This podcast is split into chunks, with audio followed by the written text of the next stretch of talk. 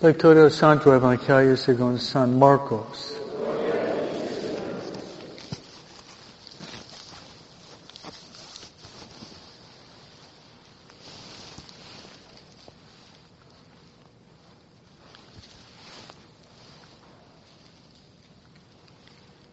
En aquel tiempo Jesús fue a su tierra en compañía de sus discípulos. Cuando llegó el sábado, se puso a enseñar en la sinagoga y la multitud que lo escuchaba se preguntaba con asombro, ¿dónde aprendió este hombre tantas cosas? ¿De dónde le viene esa sabiduría? Ese poder para hacer milagros.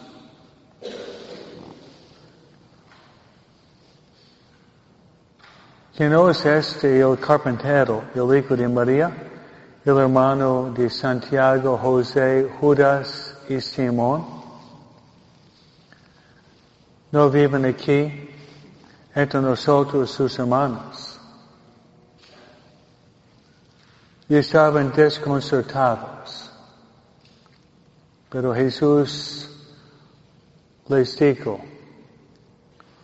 todos honran a un profeta menos los de su tierra, sus parientes y los de su casa.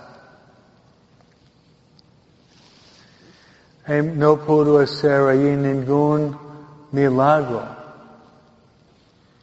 Solo curó algunos enfermos, imponiéndoles las manos.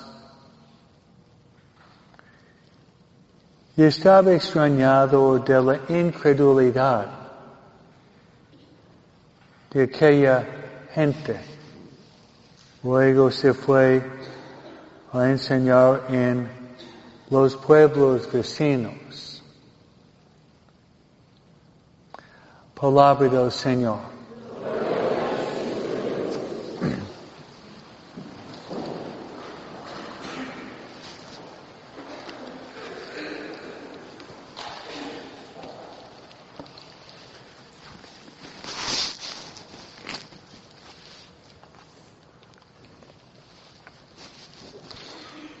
Cuando estaba en la ciudad de Roma, tenía la dicha de participar, de ver los Juegos Olímpicos de los discapacitados. Muy interesante. Y lo que me tocó más fue de ver un hombre de Canadá que hizo en el salto en alto dos metros, pero con una pierna. Yo puedo ser un metro con dos piernas, ¿no? Yo me quedé con la boca hasta el piso, asombrado. ¿Ustedes piensan que él podía hacerlo sin práctica. Tal vez miles de veces de práctica para poder saltar, brincar más en alto. Dos metros, yo soy cinco nueve, ¿no? Aquí.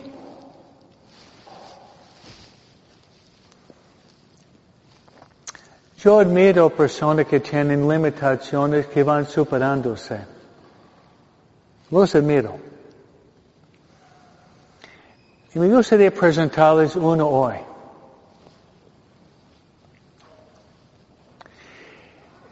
Yo creo que el hombre más grande en el mundo en el siglo XIX es el santo que celebramos hoy.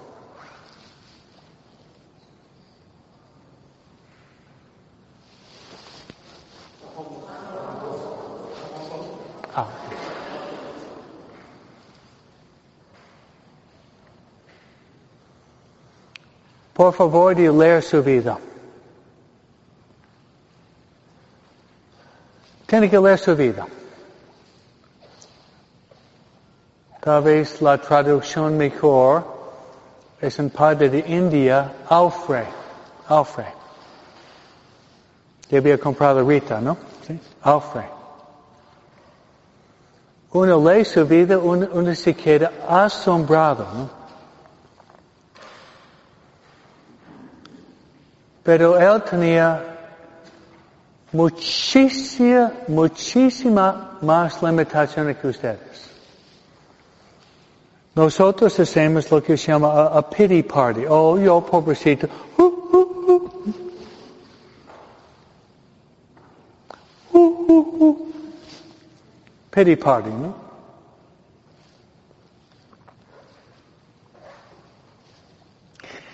Y lo, lo, lo más irónico en el mundo es lo siguiente. Estoy mirando aquí y conozco a ustedes bastante bien, casi la mitad aquí son viudas o madres solteras aquí, porque vos conozco, ¿no?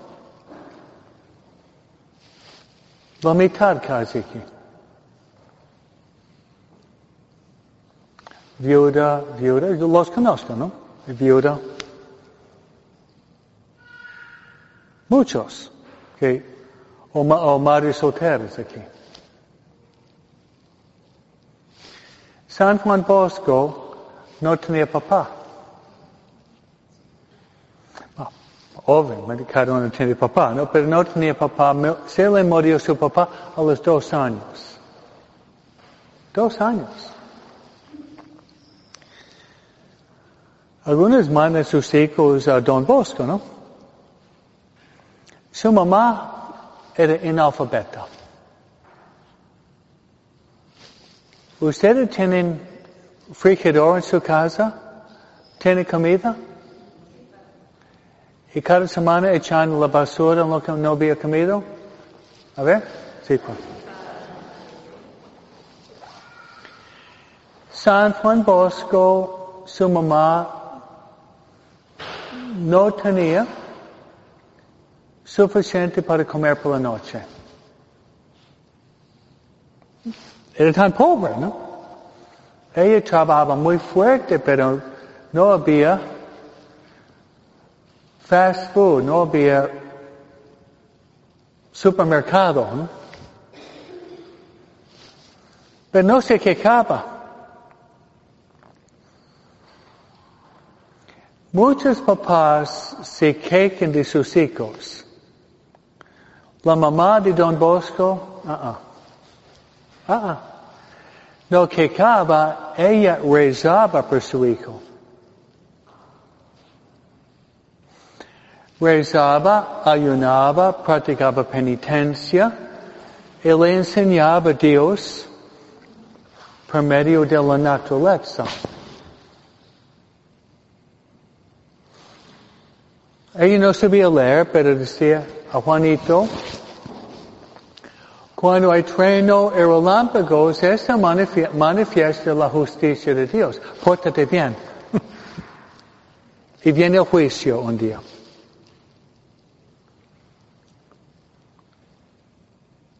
Y lo, lo irónico es, el hombre que no tenía papá se transformó tal vez en el padre espiritual mejor en el mundo en toda la historia de la humanidad.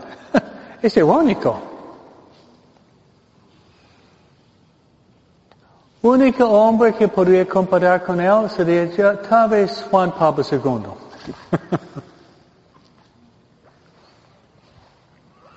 Juan Pablo II y Don Bosco, yo pienso, dos papás espirituales mejores en el mundo. Yo quiero que ellos sean mi papá espiritual, pero los admiro tanto. Tanto.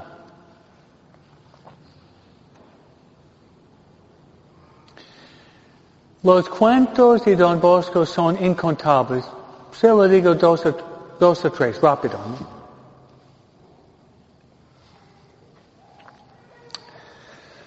Que San Juan Bosco, como Santo Tomás de Aquino, como Fulton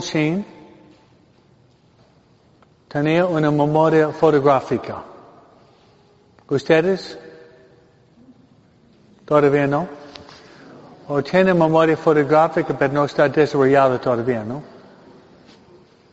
Yo pensé que no. Este cuento, se van a sentir incómodos, pero no importa, oiganme igual. Cuando él tenía como ocho o nueve años, estaba frente a un, un adulto, un adulto, y ese adulto dijo frente a Don Bosco, era Giovanni, un cuento de doble sentido, un cuento sucio. 50 años más tarde como sacerdote se quejaba que todavía no podía borrar ese cuento de su mente. Híjole. Cada palabra que sale de tu boca, tu ángel de la guardia se lo graba. Y al morir, Jesús te va a juzgar, escuchar cada palabra que salió de tu boca hasta la muerte. Joder.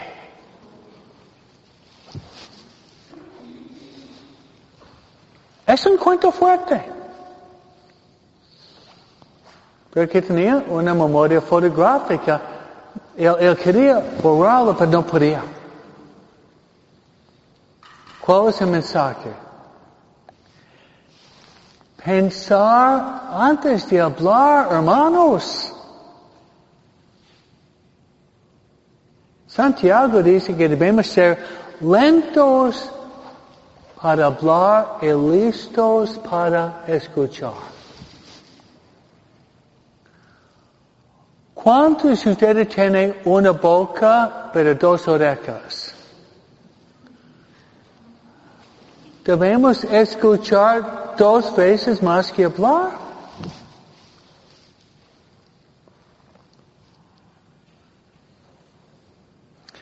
Ok, prepárense, ahorita uh, un cuento corto pero es todavía más fuerte. ¿Ya listos? Cinturón abrochado.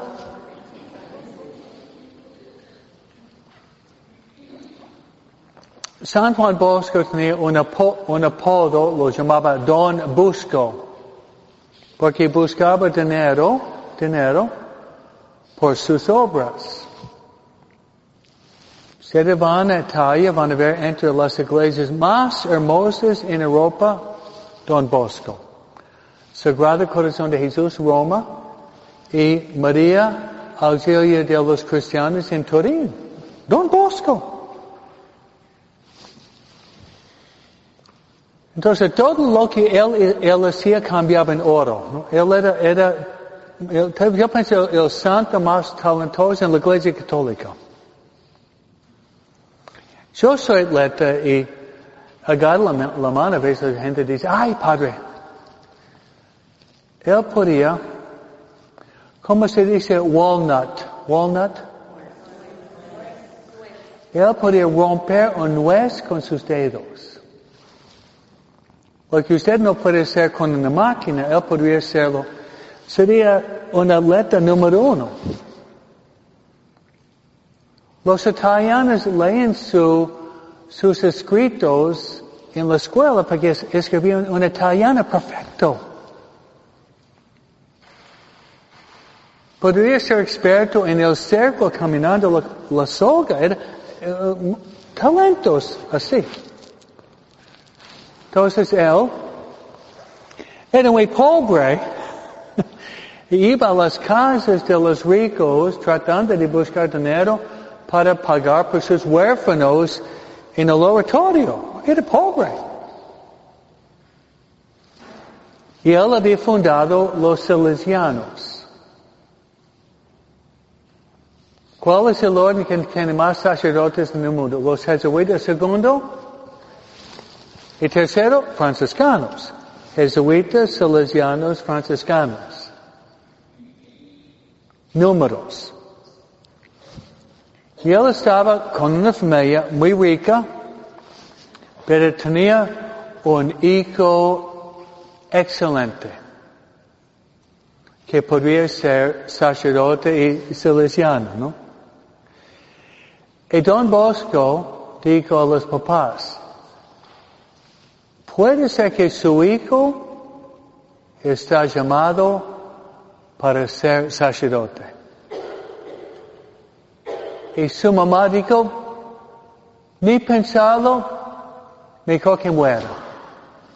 Mejor que muera antes de ser sacerdote. San Juan Bosco dijo que si cumpla su deseo.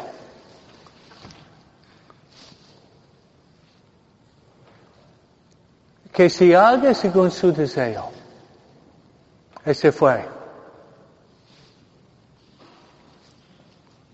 Algunas semanas después, los papás llamaron a San Juan Bosco desesperado diciendo, Padre Giovanni, mi hijo está muy enfermo. Venga para sanarlo. No, Dios va a cumplir su deseo. Poco después murió.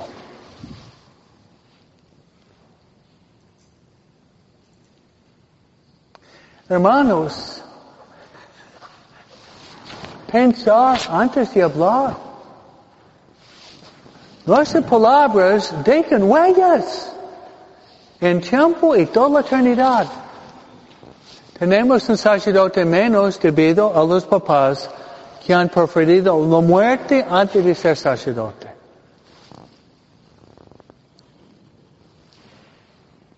A mí me encanta la vida de San Juan Bosco, pero da miedo de leer algunos de los cuentos, ¿no? ¿Se anima uno más? ¿Puedo? ¿Seguro? Eso es todavía más fuerte.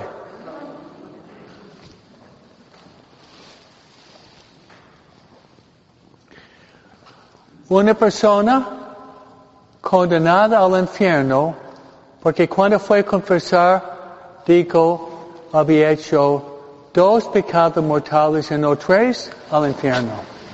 Uh. Eso es fuerte, ¿no? ¿Ve la importancia del sacramento de la confesión? Para ustedes es tan fácil, pero por amor a Dios, por amor a Dios, tomar seriamente la, la confesión. Y no a la ligera. Este tercer cuento es lo que me da más miedo, más, miedo. Entonces San Juan Bosco es un gigante, espiritual. Es muy serio. Vamos a pedir a San Juan Bosco que podamos, empezando hoy día, tomar nuestra vida espiritual en forma más seria. No es que debemos ser tristes y desanimados, pero debemos buscar la santidad de vida. Amén. Y al final de su vida Jesús dijo, si tuvieras más fe, sería salvado un millón de almas más. Señor, sálvame. Lea la vida de los santos. Si usted lee la vida de los santos, esto va a sacudir nuestra flojera. Nos va a despertar. Y reconocer, reconocer la vida no es un chiste. Estamos aquí. Salvación o condenación, nuestra, nuestra alma y de muchas almas más. Traten de formar el hábito de leer la vida de los santos. Imitar a los santos. Rezar a los santos. Y tratar de llegar a ser un santo. Amén.